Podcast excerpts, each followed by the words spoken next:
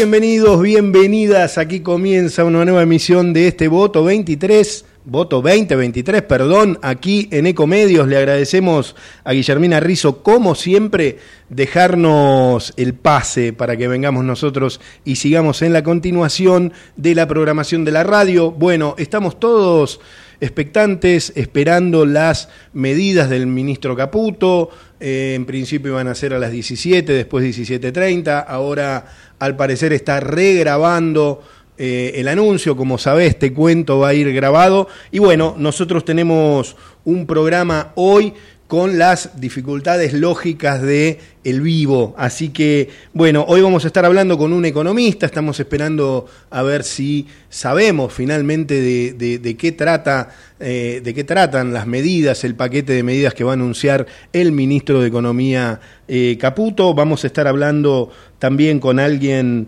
eh, de republicanos para ver qué expectativa tienen ante el nuevo gobierno del presidente Javier Milei y también con un analista y consultor político. Eh, todo esto va a suceder aquí. Estamos hasta las 19 horas. Nos presentamos en sociedad de esta manera. Presentan Voto 2023 por Ecomedios. Si suena así, hay quienes la pasan mal. Mejor que suene así. En estas fiestas, Pirotecnia Cero. Municipio de Morón. Corazón del Oeste.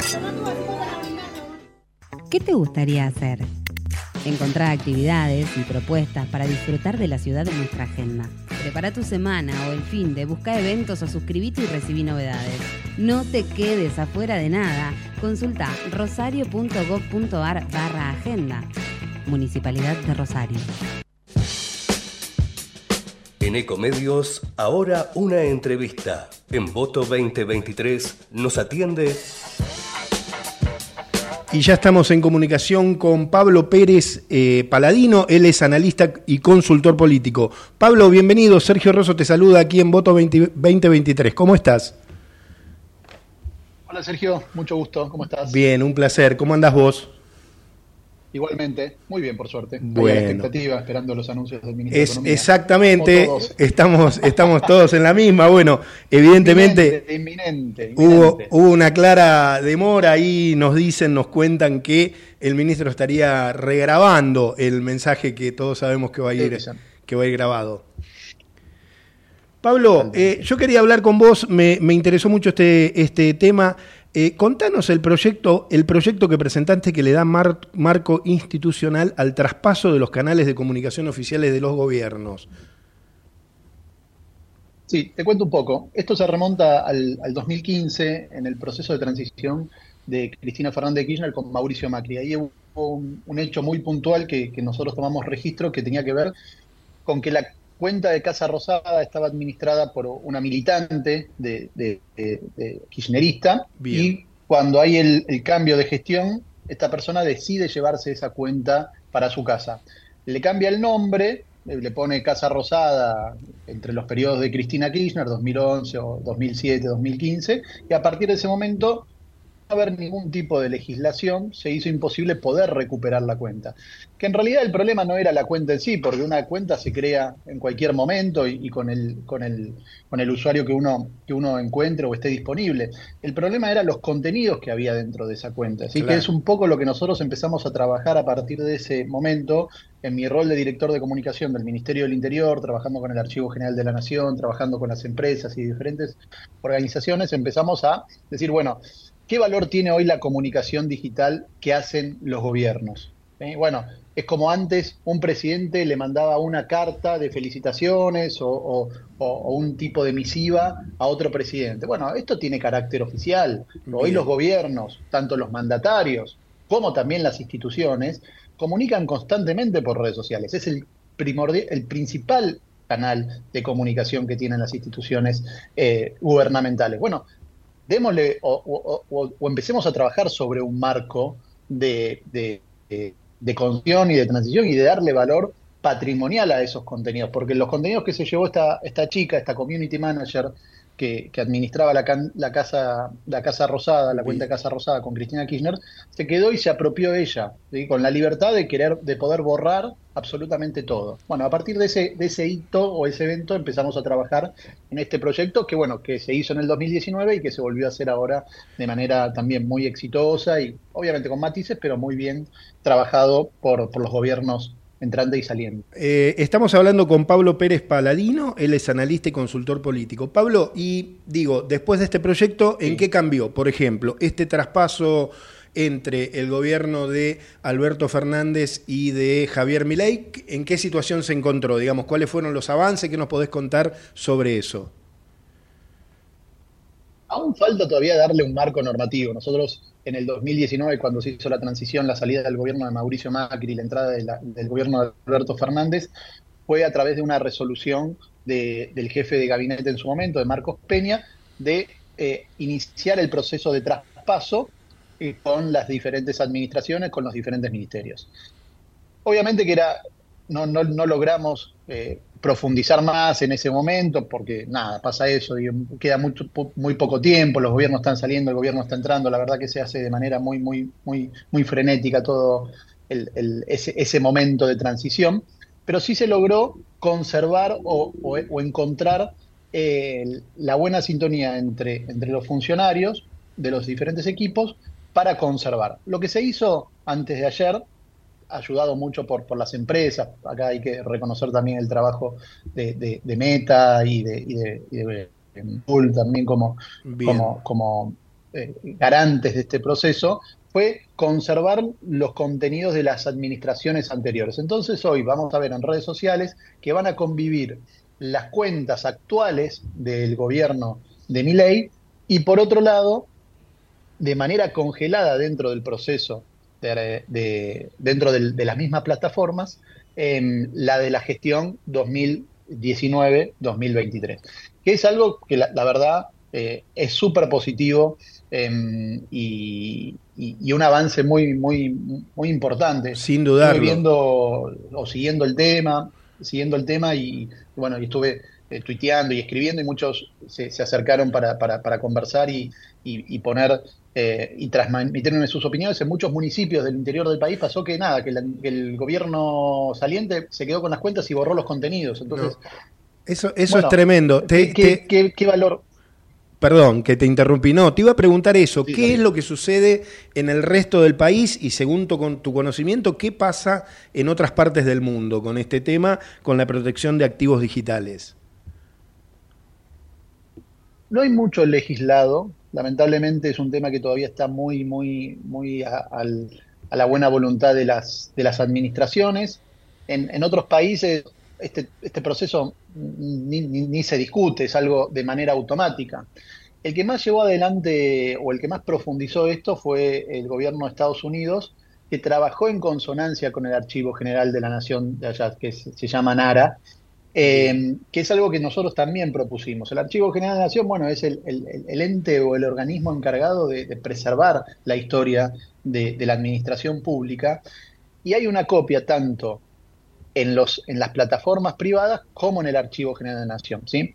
No hay que olvidar que todas estas empresas son eso, son entidades privadas. Si mañana eh, Mark Zuckerberg plataformas, nada, se va a quedar con todos sus contenidos. Obviamente va a haber un proceso de descarga, etcétera, etcétera, pero tranquilamente él se puede, puede cerrar y, y, y- y quedarse con o borrarse los contenidos. Entonces es importante un reaseguro por parte de los gobiernos que tengan dentro de su archivo general de nación este, este tipo de- de información. Sobre todo también en, en mi rol de, de- de cientista político, dentro de 20, 30 años, muchos investigadores van a querer eh, saber cómo era esta interacción de la ciudadanía con los políticos a través de las redes sociales y poder encontrar eh, material suficiente para esto es súper interesante y, y obviamente que, que va a poder explicar también muchos comportamientos. Bien, estamos hablando con Pablo Pérez Paladino, analista y consultor político. Pablo, agradeciendo tu tiempo, te hago la última eh, y aprovechándote que sos Dale, analista y consultor, ¿qué expectativas sobre el nuevo gobierno de Milei?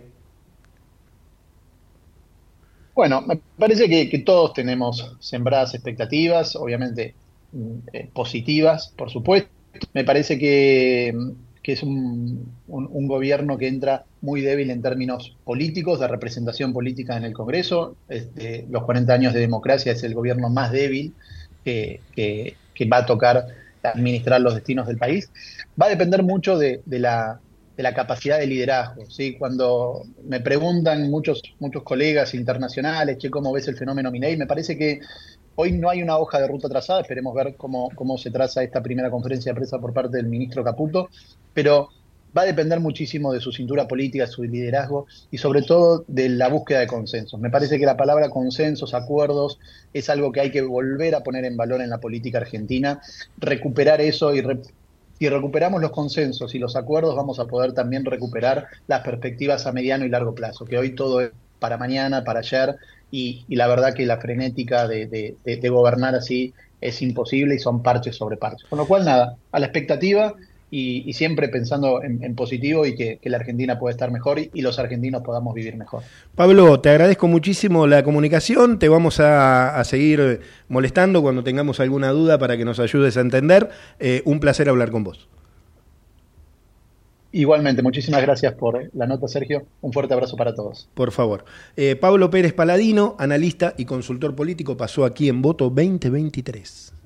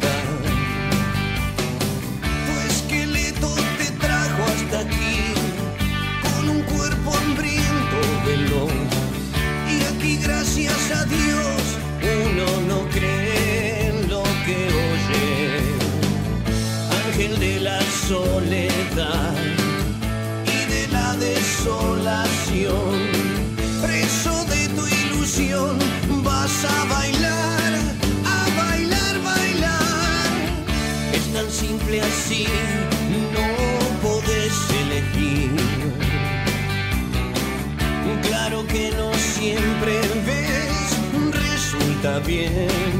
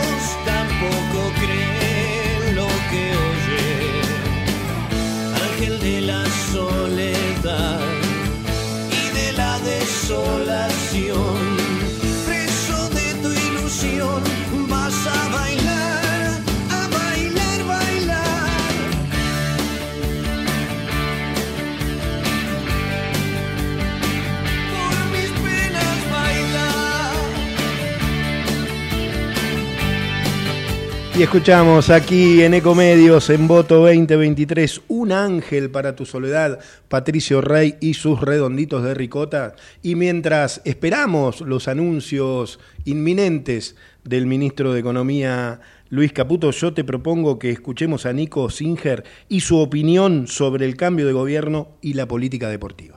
Vacía y cepilla los recipientes que acumulen agua. Tira agua hirviendo en desagües y rejillas y colocamos quiteros. Juntos podemos prevenir el dengue. Más información en buenosaires.gov.ar barra dengue. Buenos Aires Ciudad. Hola maestro, ¿cómo anda Sergito? Buen martes. Bueno, sí, por supuesto que, que, dentro de este cambio político que se ha dado aquí en la Argentina, con la asunción del gobierno de Javier Milei del último domingo, dentro de ese contexto y ese panorama, en lo que me toca a mí, con mi palo, que es el del deporte, un poco una reseña, una pequeña mirada en todo caso con lo que se viene en el mundo deportivo o, los nombres que están vinculados con este nuevo gobierno. Eh, vuelve a ser el área de deportes una secretaría o subsecretaría en este caso, eh, y digo vuelve a ser porque recordá que fue, eh, tuvo un rango menor o, disminuyó en ese caso, o un escalafón diferente en el gobierno de Mauricio Macri, recuperó el lugar de ministerio con Matías Lamens en el gobierno que acaba de terminar de Alberto Fernández, cuando fue en realidad una fusión del Ministerio de Deportes con el de Turismo, acá vuelve a estar solamente el área deportiva, pero en una subsecretaría. El hombre designado es Ricardo Schlipper. Ricardo Schlipper, que por supuesto para el gran este, mundo de la gente o político no es reconocido. Sí, yo apenas conocí este nombre la última semana, enseguida se me encendió una pequeña alarma, en realidad por conocimiento. Ricardo eh, tiene una eh, trayectoria muy extensa en lo que tiene que ver con representación de jugadores y de entrenadores en el mapa futbolístico. Eh, hay que decir que, por ejemplo, actualmente es el representante de Nicolás Tagliafico, el jugador de la selección argentina, que está ahora en el fútbol francés, eh, que es el representante de Juan Antonio Pizzi, entrenador, por ejemplo, eh, que supo hace mucho tiempo atrás, entre los 70 y comienzos de los 80, ser periodista en Rosario. Él es de ahí, es de, Rosario, en la provincia de Santa Fe que se ha volcado a la política en las últimas décadas, eh, en sus inicios en la UCD, después se abrió de la UCD en realidad cuando se juntó con el menemismo en los comienzos de la década del 90, después estuvo muy cercano a lo que es el espacio político de Ricardo López Murphy y posteriormente a Mauricio Macri, tiene una fuerte llegada al expresidente de la República. El área de deportes, en este caso, eh, la subsecretaría deportiva, queda bajo el ala del Ministerio del Interior, es decir, en este caso de Guillermo Francos. Eh, hay que conocer un poco que, o hay que saber con respecto al, pensamiento en ese sentido que eh, ha estado o ha tenido recientemente, eh, a partir de lo que fue una especie de, de, debate entre lo que supo manifestar Javier Milei en favor de las sociedades anónimas en el mundo futbolístico y del deporte, y una mirada muy crítica de la mayoría de los dirigentes de, de nuestro fútbol, que Schlipper eh, está más del lado y está, o se ha pronunciado inclusive en redes sociales, en su cuenta de Twitter, en favor de las sociedades anónimas, ha puesto el ejemplo de cómo en la gran mayoría del mundo europeo, del fútbol europeo, los clubes son manejados por sociedades anónimas y que, según su mirada, siguen teniendo la misma penetración en la gente, que la gente festeja los goles y que no repercute de manera negativa, según, insisto, el pensamiento de Ricardo Schlipper. Eh, va a trabajar con él además dentro de lo que es el ENAR, que apunta fundamentalmente a, a lo que es el área de eh, los deportes eh, que participan en Juegos Panamericanos y también en Juegos Olímpicos, deportes no profesionales, de Diógenes de Urquiza, Diógenes de Urquiza que ya, estuvo estar ya supo estar en la gestión de Mauricio Macri, primero en el ENARD y después eh, cuando se corrió del área de la Secretaría de Deportes, el Colorado McAllister, él asumió ese rol también de cercanía con Mauricio Macri. Así que bueno, esto es un poco lo que se presenta actualmente. Veremos eh, con el correr de los días si tienen algún tipo de pronunciación.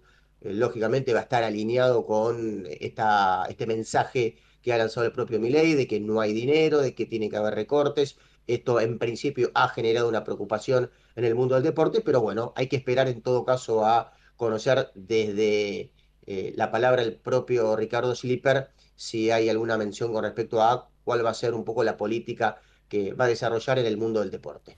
Y ahí estaba el gran, el querido Nicolás Singer contándonos los cambios en eh, la subsecretaría ahora de deportes eh, de la Nación que va a estar a cargo de Ricardo Schlipper y él ahí te contaba quién era, entre otras cosas, el actual representante del jugador Tagliafico de la selección argentina. Voto 2023. Cuando la actualidad llama, los protagonistas responden. Estamos comunicados con... Y ya estamos en comunicación con Ulises Chaparro, él es presidente de Jóvenes Republicanos. Ulises, ¿cómo estás? Sergio Rosso te saluda. ¿Cómo va? buenas, ¿cómo estás? Muchas gracias por la invitación. No, un, placer. ¿Cómo vas vos? ¿Cómo, eh, nada, esperando los anuncios de, del ministro Caputo. Y Estamos esperando los anuncios de Caputo, sí, pero bueno, con expectativa, eh, con, con, muchísima responsabilidad. Eh, pero, bueno, confiamos que tenemos el equipo y las convicciones para hacer las reformas que necesita nuestro país.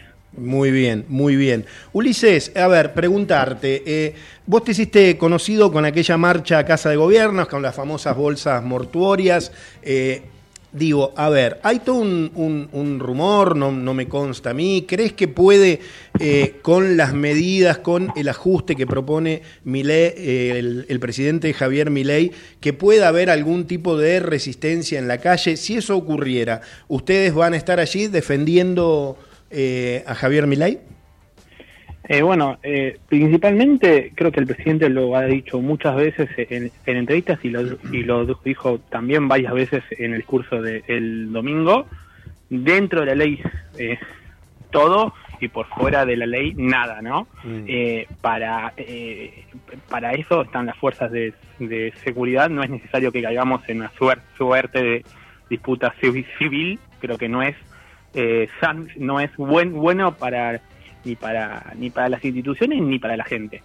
Eh, nuestro nuestro país está atravesando una situación muy complicada mm. de, lo económico.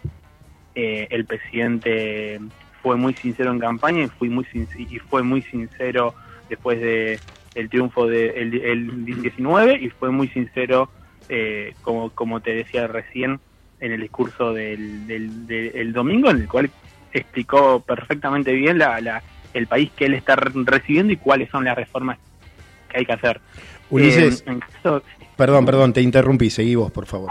No, no, no, no, perfecto, dígame, dígame. No, te decía que yo comparto absolutamente lo que, lo que vos estás diciendo, que por supuesto eh, no, no está bueno que eh, suceda nada en la calle. Te lo preguntaba a raíz de que el expresidente Macri en un canal de televisión eh, había dejado entrever, bueno, si salen eh, los sindicalistas, por, por, poner un ejemplo, yo creo que toda la militancia de mi ley también va a salir a la calle. Yo celebro lo que vos acabas de, contarme. Bueno, yo creo que eh, eh, mi opinión personal es que los que tienen que encargarse de, de el orden son las fuerzas de seguridad que, que a partir del domingo están, en, están siendo comandadas por, por, por la ministra Bullrich, que tienen una experiencia espectacular y creo y creo realmente que, que sí, que, que, si bien hay un gran sector de la sociedad que apoyó por este cambio y que, y que bueno, que, que en caso de que sea necesario de que, de que haya un sector de la sociedad que tenga que salir a, defender al, al gobierno, sin necesidad de caer en la violencia. ya nuestro país, ya nuestro país fue testigo de décadas de, de, violencia, de, eh, ya sufrió mucho muchísimo en, la década del 70, eh, en, el 2001. Eh, Macri mismo fue víctima de toneladas de rocas en, el 2017. Creo que eh, gran parte de lo que... Es más, creo que el presidente Milley muchas veces se lo, se lo acusó de, que se, fue víctima de mucha campaña de miedo, mucha campaña de difamación y realmente desde... tanto en campaña como después del el 19 dio un discurso de, de, eh, de, de, conciliación, ¿no? Bien. Ulises, eh, bueno, estamos todos esperando las eh, medidas, pero bueno, a todas luces sabemos, creo, es mi opinión, que las medidas nos van a terminar eh, afectando a todos, porque, porque bueno, realmente el, ajuste, después podemos de- discutir si es tan necesario o no, ahí ya empieza a jugar otra cosa que yo en lo personal eh, lo corro y lo que te pregunto es, el sector al que vos representás, eh, ¿se bancan bien estas medidas? ¿Crees que eh, pueden llegar, además de la, eh, de la, de la consonancia con, las ideas del presidente Milei, ¿crees que los pueden llegar a afectar también?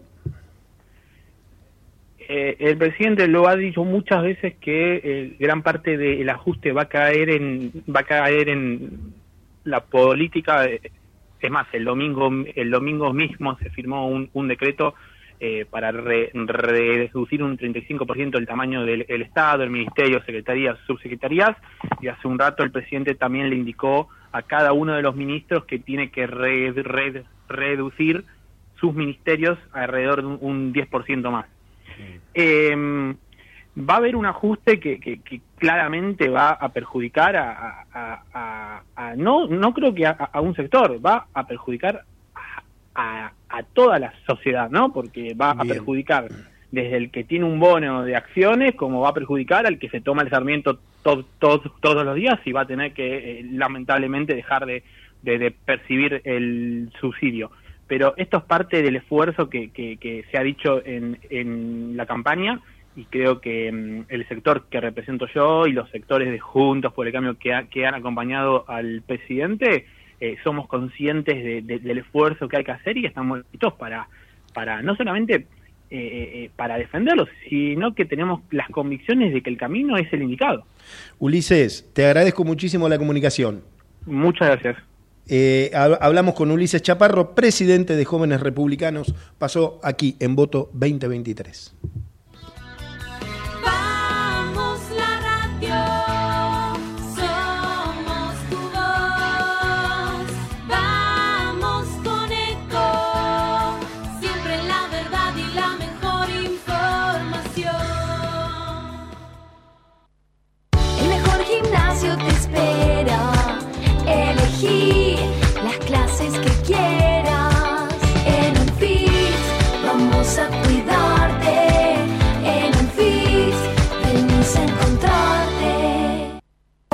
Prevenir dengue, zika y chikungunya? Sin criaderos no hay dengue. Limpia tu patio de objetos que acumulen agua. Elimina agua estancada de recipientes. Reemplaza con tierra o arena el agua de tus flores. Tapa los tanques de agua y cisternas. Tira y perfora llantas para que no acumulen agua. Limpia floreros y bebederos. Recordá, sin criaderos no hay dengue. Intendencia Menéndez. Informate en ecomedios.com. Seguinos en Facebook, Ecomedios Live.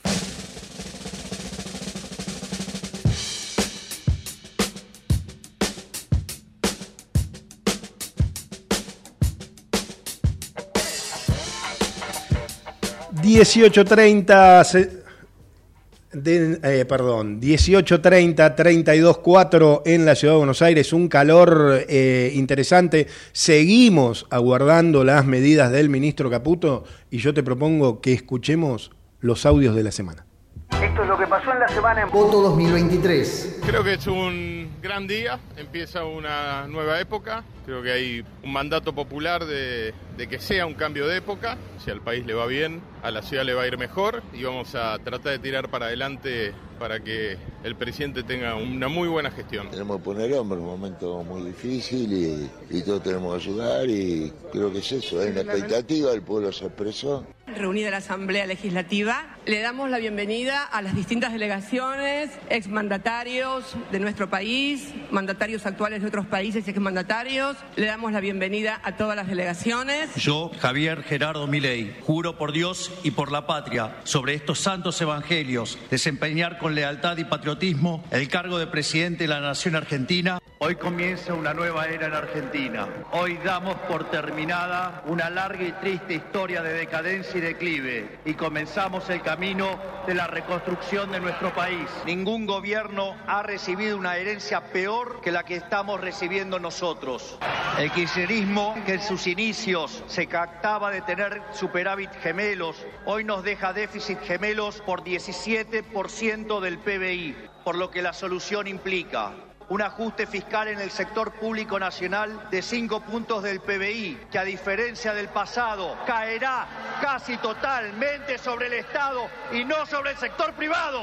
Habrá esta inflación, pero no es algo muy distinto a lo que ha pasado en los últimos 12 años y lamentablemente no hay plata. Un país que dentro de la ley permite todo, pero fuera de la ley no permite nada. El que corta no cobra. Durante más de 100 años, los políticos han insistido en defender un modelo que lo único que genera es pobreza, estancamiento y miseria. Señores, ese modelo ha fracasado. Ha fracasado en todo el mundo, pero en especial ha fracasado en nuestro país nos han arruinado la vida, nos han hecho caer por 10 veces nuestros salarios. Por lo tanto, tampoco nos debería sorprender que el populismo nos esté dejando 45% de pobres y 10% de indigentes. El gobierno saliente nos ha dejado plantada una hiperinflación y es nuestra máxima prioridad hacer todos los esfuerzos posibles para evitar semejante catástrofe que llevaría a la pobreza por encima del 90% y la indigencia por encima del 50%. En consecuencia, no hay solución alternativa al ajuste. Los argentinos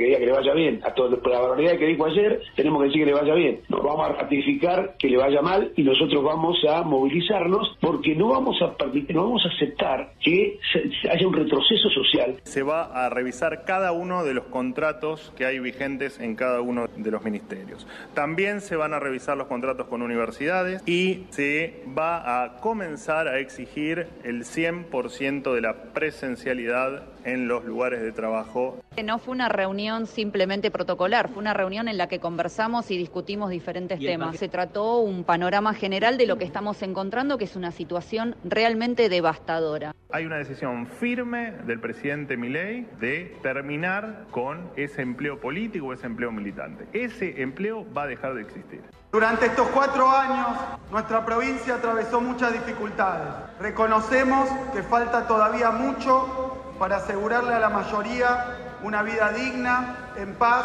con menos miedo e incertidumbre. Por eso tomamos esta reelección con emoción, pero sin exitismo. Estamos obligados a decirlo. Pese a todas las dificultades, los bonaerenses evaluaron que lo que falta en materia de vivienda, de educación, de salud, de infraestructura, no se consigue ni con motosierra ni con ajuste. Esto fue el resumen semanal En voto 2023. Bueno, y ahí estaban todas las voces, todo lo que ha sucedido en audios en esta última semana y así te lo presentamos. 18.35 y ya estamos en comunicación con Luis Seco, economista. Hola Luis, bienvenido. Sergio Rosso te saluda aquí en Voto 2023. ¿Me escuchás Luis? Est- estás muteado, me dicen. No sé si me estás escuchando. Yo te estoy viendo a la perfección. Le cuento a mis oyentes que es una comunicación te- vía Zoom. te. Ah, ahora te estoy escuchando perfecto. Hola Luis, bienvenido. Te presento de vuelta. Vamos a charlar con eh, Luis Seco, economista. ¿Cómo estás? Muy bien, Sergio, gracias por llamarme y disculpa el inconveniente técnico. No, al contrario. Bueno, la idea era hablar con eh, las medidas, que nos ayudes a analizarlas, pero bueno, hay una demora. Ahora aparentemente eh, el mensaje grabado estaría a las 19, pero quería preguntarte, eh, ¿qué medidas crees vos, desde tu mirada, no deberían faltar hoy?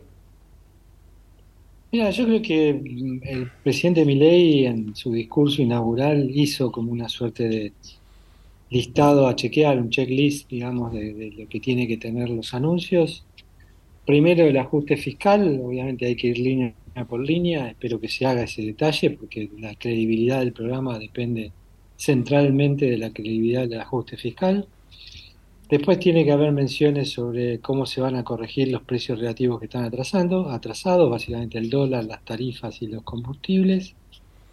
En tercer lugar, alguna mención de cómo piensa resolver el problema del balance del Banco Central. El mismo presidente lo ha puesto como una de sus prioridades, así que es de esperar que haya alguna mención en ese sentido. Lo mismo sucede con el cepo, si se desarma unificando y a qué valor, si se desarma desdoblando, esto es un tipo de cambio financiero y otro comercial y a qué valor, a qué niveles.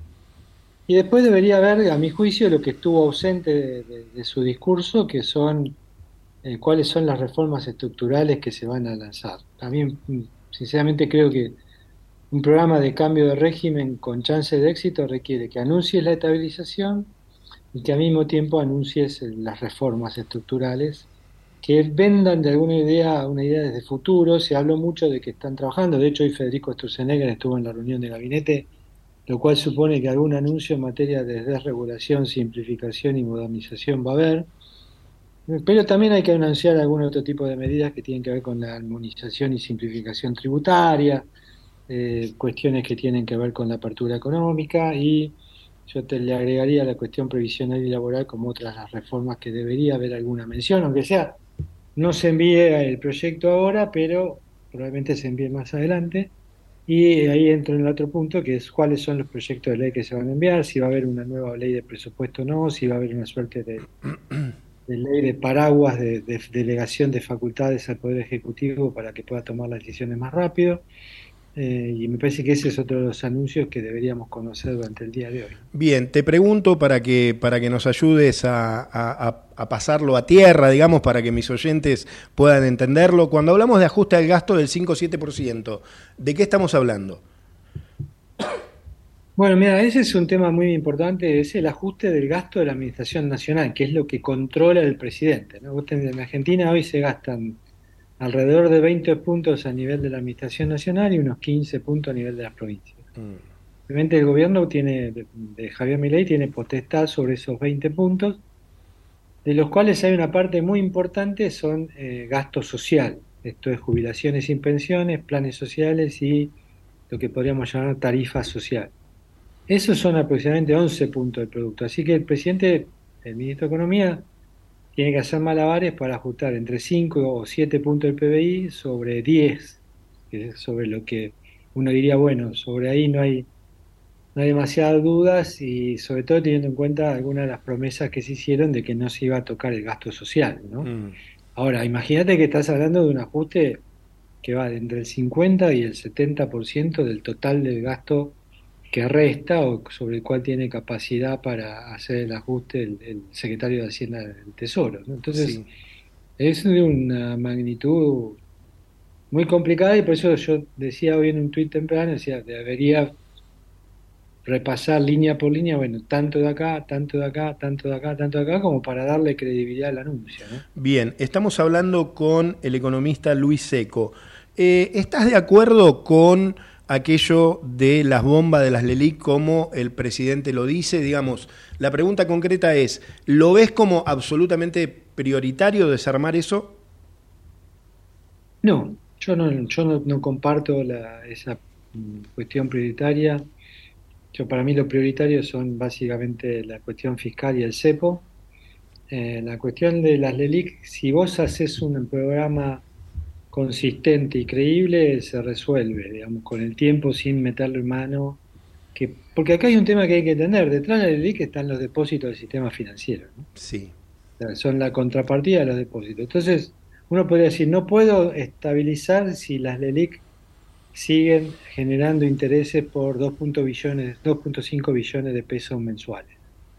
Y lo cual es cierto, o sea, 10 puntos de PBI al año, que es el número que, que nos ha dicho el presidente. Obviamente con eso no se puede estabilizar. Ahora, si vos haces un programa de estabilización, la inflación cae y la tasa de interés cae, esa bomba se empieza a desactivar, ya no Bien. es tanta la carga de intereses que hay que afrontar todos los, todos los meses. Entonces, a mí me parece que si la idea, porque si vos haces algo ahí que no es bien recibido, podés afectar en parte la liquidez y la solvencia del sistema financiero y eso agregaría un problema que no existe, que es el problema de que haya gente que teme sobre la seguridad de sus depósitos. Así que los anuncios deberían ser muy cuidadosos de no afectar la confianza en el sistema financiero. Y por eso yo digo, si haces todo lo demás que recita el presidente, me parece que no hay necesidad de tomarlo como una, de las cuestiones prioritarias, desarmar hoy la bomba. ¿no? O sea, Bien. me parece que se puede ir haciendo con el tiempo. Sí. Luis, hablabas, hablabas de, eh, del dólar. Digamos, ¿qué, qué expectativas, qué, qué debería pasar? ¿Cuál, eh, no sé si te hago correctamente la pregunta, pero cuál sería un valor, digo, de referencia para que haya confianza o, esta, o esto que vos me estás contando, ¿no? que haya alguna certidumbre? Mira, yo creo que ahí estás dando la tecla, Sergio. La, la- la realidad no indica que hay un valor, que hay un número. Pero debería ser un número tal que a vos, a tu audiencia, a tu equipo, a, a los argentinos de, de, eh, que, que- que de alguna manera se informan, como a los que no se informan, pero que están pendientes de los anuncios de hoy, digan, ah, la verdad que después de esto me parece que no va a hacer falta seguir devaluando. Bien. O sea, la- acá la idea me parece, y el presidente ha sido bastante explícito en esa idea de la, no a las medias tintas, no a la timidez, no al gradualismo. ¿Por qué? Porque uno puede pensar que eso tiene que ver con su personalidad, ¿no? O sea, bueno, es como- siendo como es, es lógico que diga que va por todo. Ahora, desde el punto de vista técnico, sería un error muy importante si vos dejaras eh, algunos ajustes para más adelante. O sea, que hoy hagas un anuncio y que diga, bueno, esto es por ahora y después vamos a seguir haciendo. Porque vos automáticamente, la mayoría de los argentinos va a decir, ah, bueno, esta es la primera de muchas correcciones. ¿Cuántas correcciones? No sé. ¿De cuánta envergadura? No sé. Y eso hace que las expectativas de inflación no converjan, no caigan todo lo rápido que uno necesita. ¿no? Entonces me parece que el ajuste tiene que ser lo más completo posible.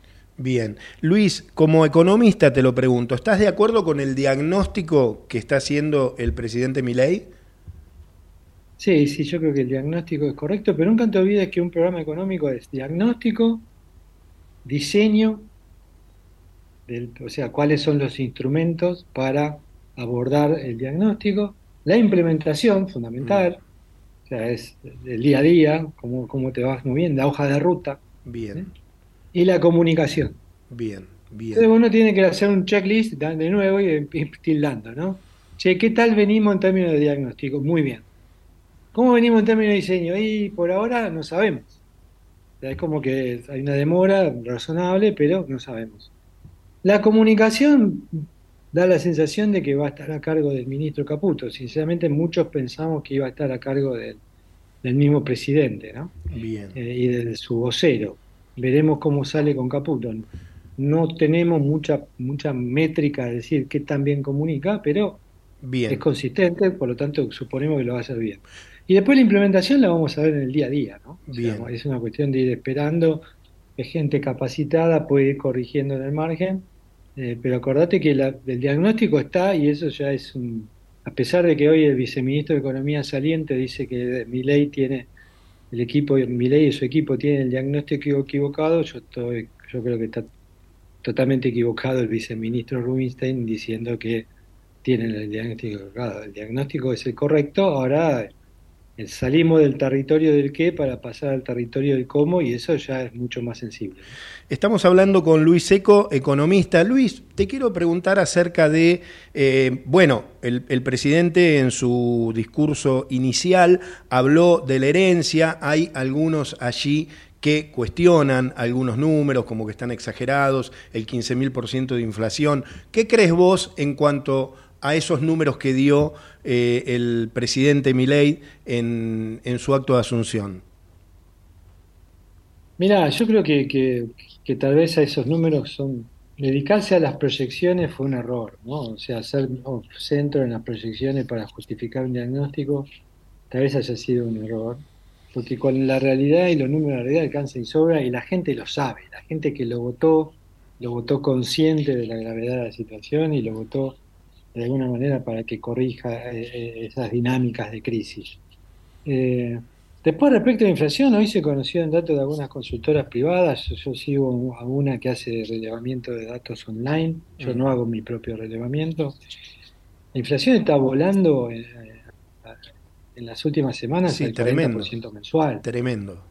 en, en la canasta básica, 40%. Si vos extrapolás 40% mensual, no estás muy lejos de los números que dio mi ley. Claro. Entonces digo, cuidado que uno tiene una sensación de, ah, bueno, es un exagerado. No, pará un poquito, digamos. O sea, hay datos que de, de- de- de puntuales de precio de consumo masivo que te dan para una expectativa de aumento del promedio de, de diciembre probablemente ya arriba del 20% anual. Entonces, me parece que estamos a ese tris de ir a números que nadie imaginaba para este año. De todas maneras, aún haciendo las cosas bien, enero y febrero y marzo, yo te diría, van a ser tres meses de altísima inflación.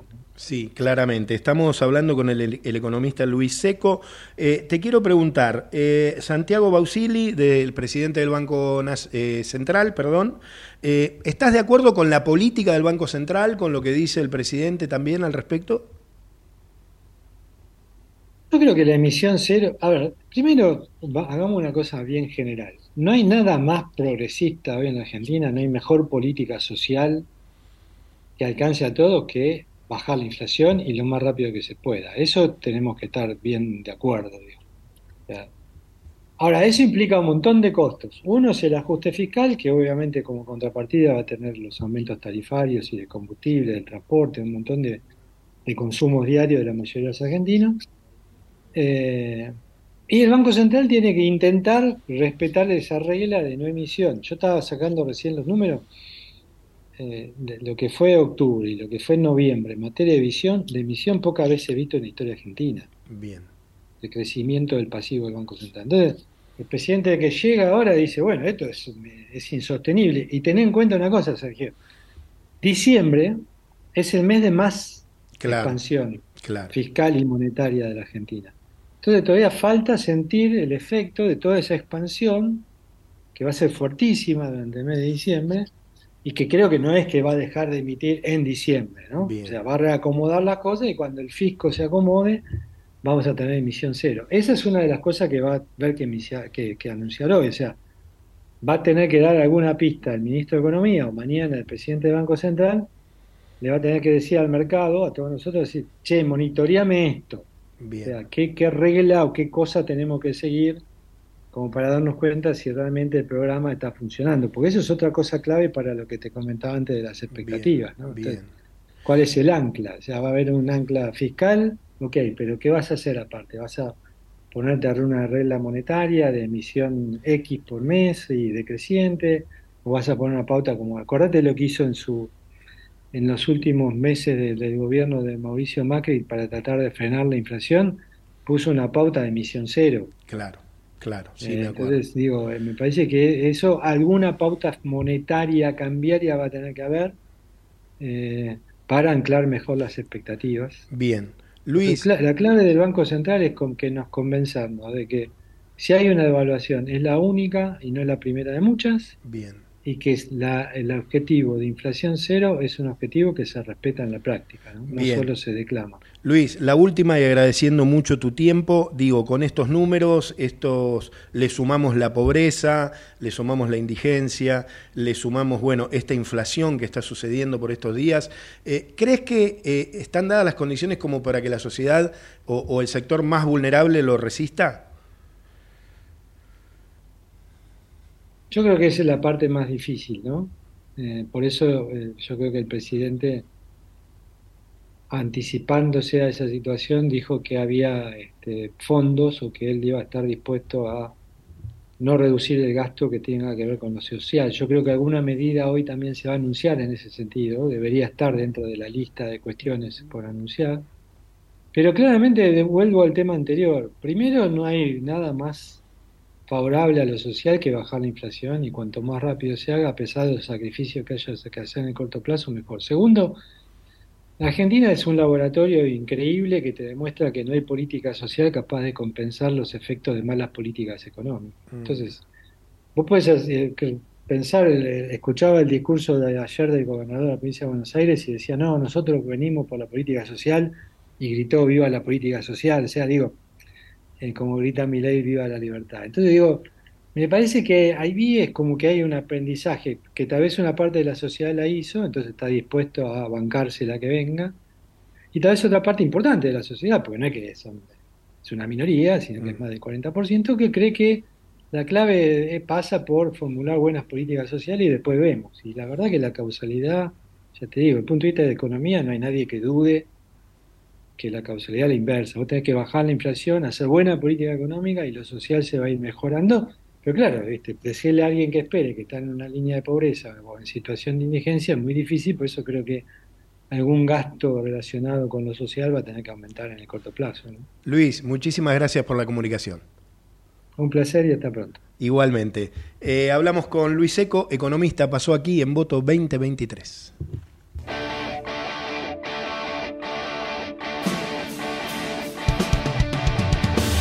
Me preguntes lo que pasó, casi revienta mi corazón del miedo.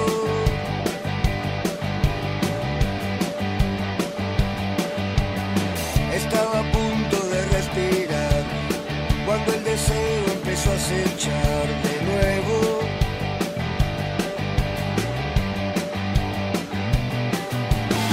Parece que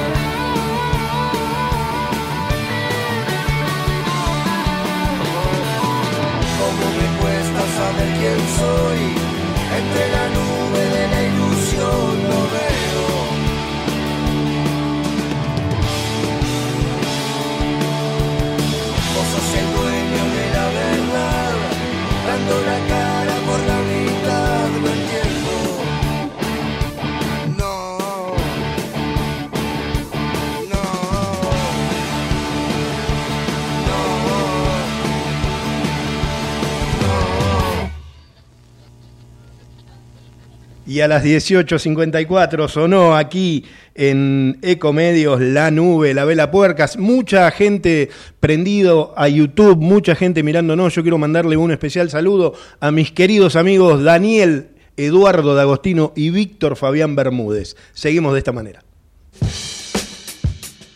Voto 2023. Seguinos en redes, en Instagram como Ecomedios Voto 2023 y en Twitter como Voto 2023. Presentaron Voto 2023. Rosario, tu punto de encuentro todo el año. Descubrí los parques y paseos sobre el río, probá sabores increíbles, navegá por el Paraná y disfrutá de una gran agenda cultural. Conoce todo lo que podés hacer en la ciudad en www.rosario.tour.ar. Vacía y cepillá los recipientes que acumulen agua. tira agua hirviendo en desagües y rejillas y coloca mosquiteros. Juntos podemos prevenir el dengue. Más información en buenosaires.gov.ar barra dengue. Buenos Aires Ciudad. Si suena así, hay quienes la pasan mal. Mejor que suene así. En estas fiestas, Pirotecnia Cero. municipio de Morón. Corazón del Oeste.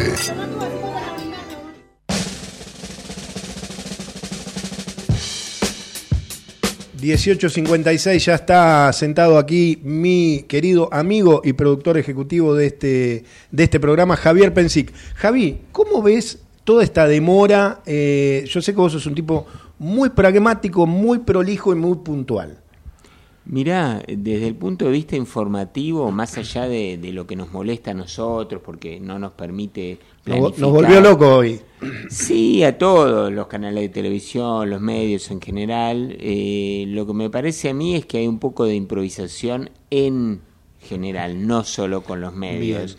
Entonces, bueno, si el presidente no le gustó el mensaje eh, y lo hizo regrabar de nuevo, lo que tendrían que haber dicho en su momento era nada. Claro. Y Claro, es decir, lo- los anuncios se van a dar cuando vos ya tenés certeza, ya tenés, bueno, está grabado, está terminado, al presidente le gustó, va el mensaje, entonces ahí lo anunciás. Ahora, estar todo el día en ascuas, y sobre todo porque no es un anuncio común, no es, eh, vamos a anunciar, no sé, el recambio de una ley. Claro. Estás hablando de la primera gran medida económica de un gobierno que inicia.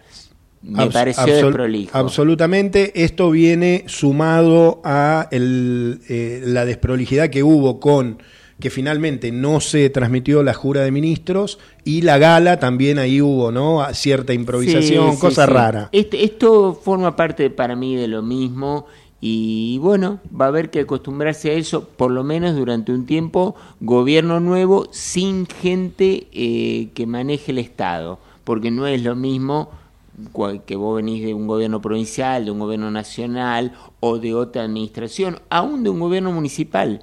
Esta es gente que con el Estado ha tenido muy poco roce. Bien, te hago la última, cortita, sé que no tenés la bola de cristal, pero ¿cuáles fueron tus primeras sensaciones del gobierno de Milei? Y la moneda está en el aire, todavía es, es pato gallareta, puede caer desde el punto de vista de la gobernabilidad, que es lo que, lo que a mí se me ocurre, puede pasar cualquier cosa. Bien, bien. Eh, 18.59 nos estamos yendo. Yo le quiero agradecer a Gerardo Subirana, nuestro operador técnico, que hace cosas ahí, a Javier Martínez en la edición, en la producción periodística eh, Daniela Feingol. Escuchabas recién a Javier Pensic, es nuestro productor ejecutivo y más. Quien te habla, Sergio Rosso conduce este voto 2023 y nos vemos, si Dios quiere, el martes que viene a las 18 horas aquí en Ecomedios. Chao.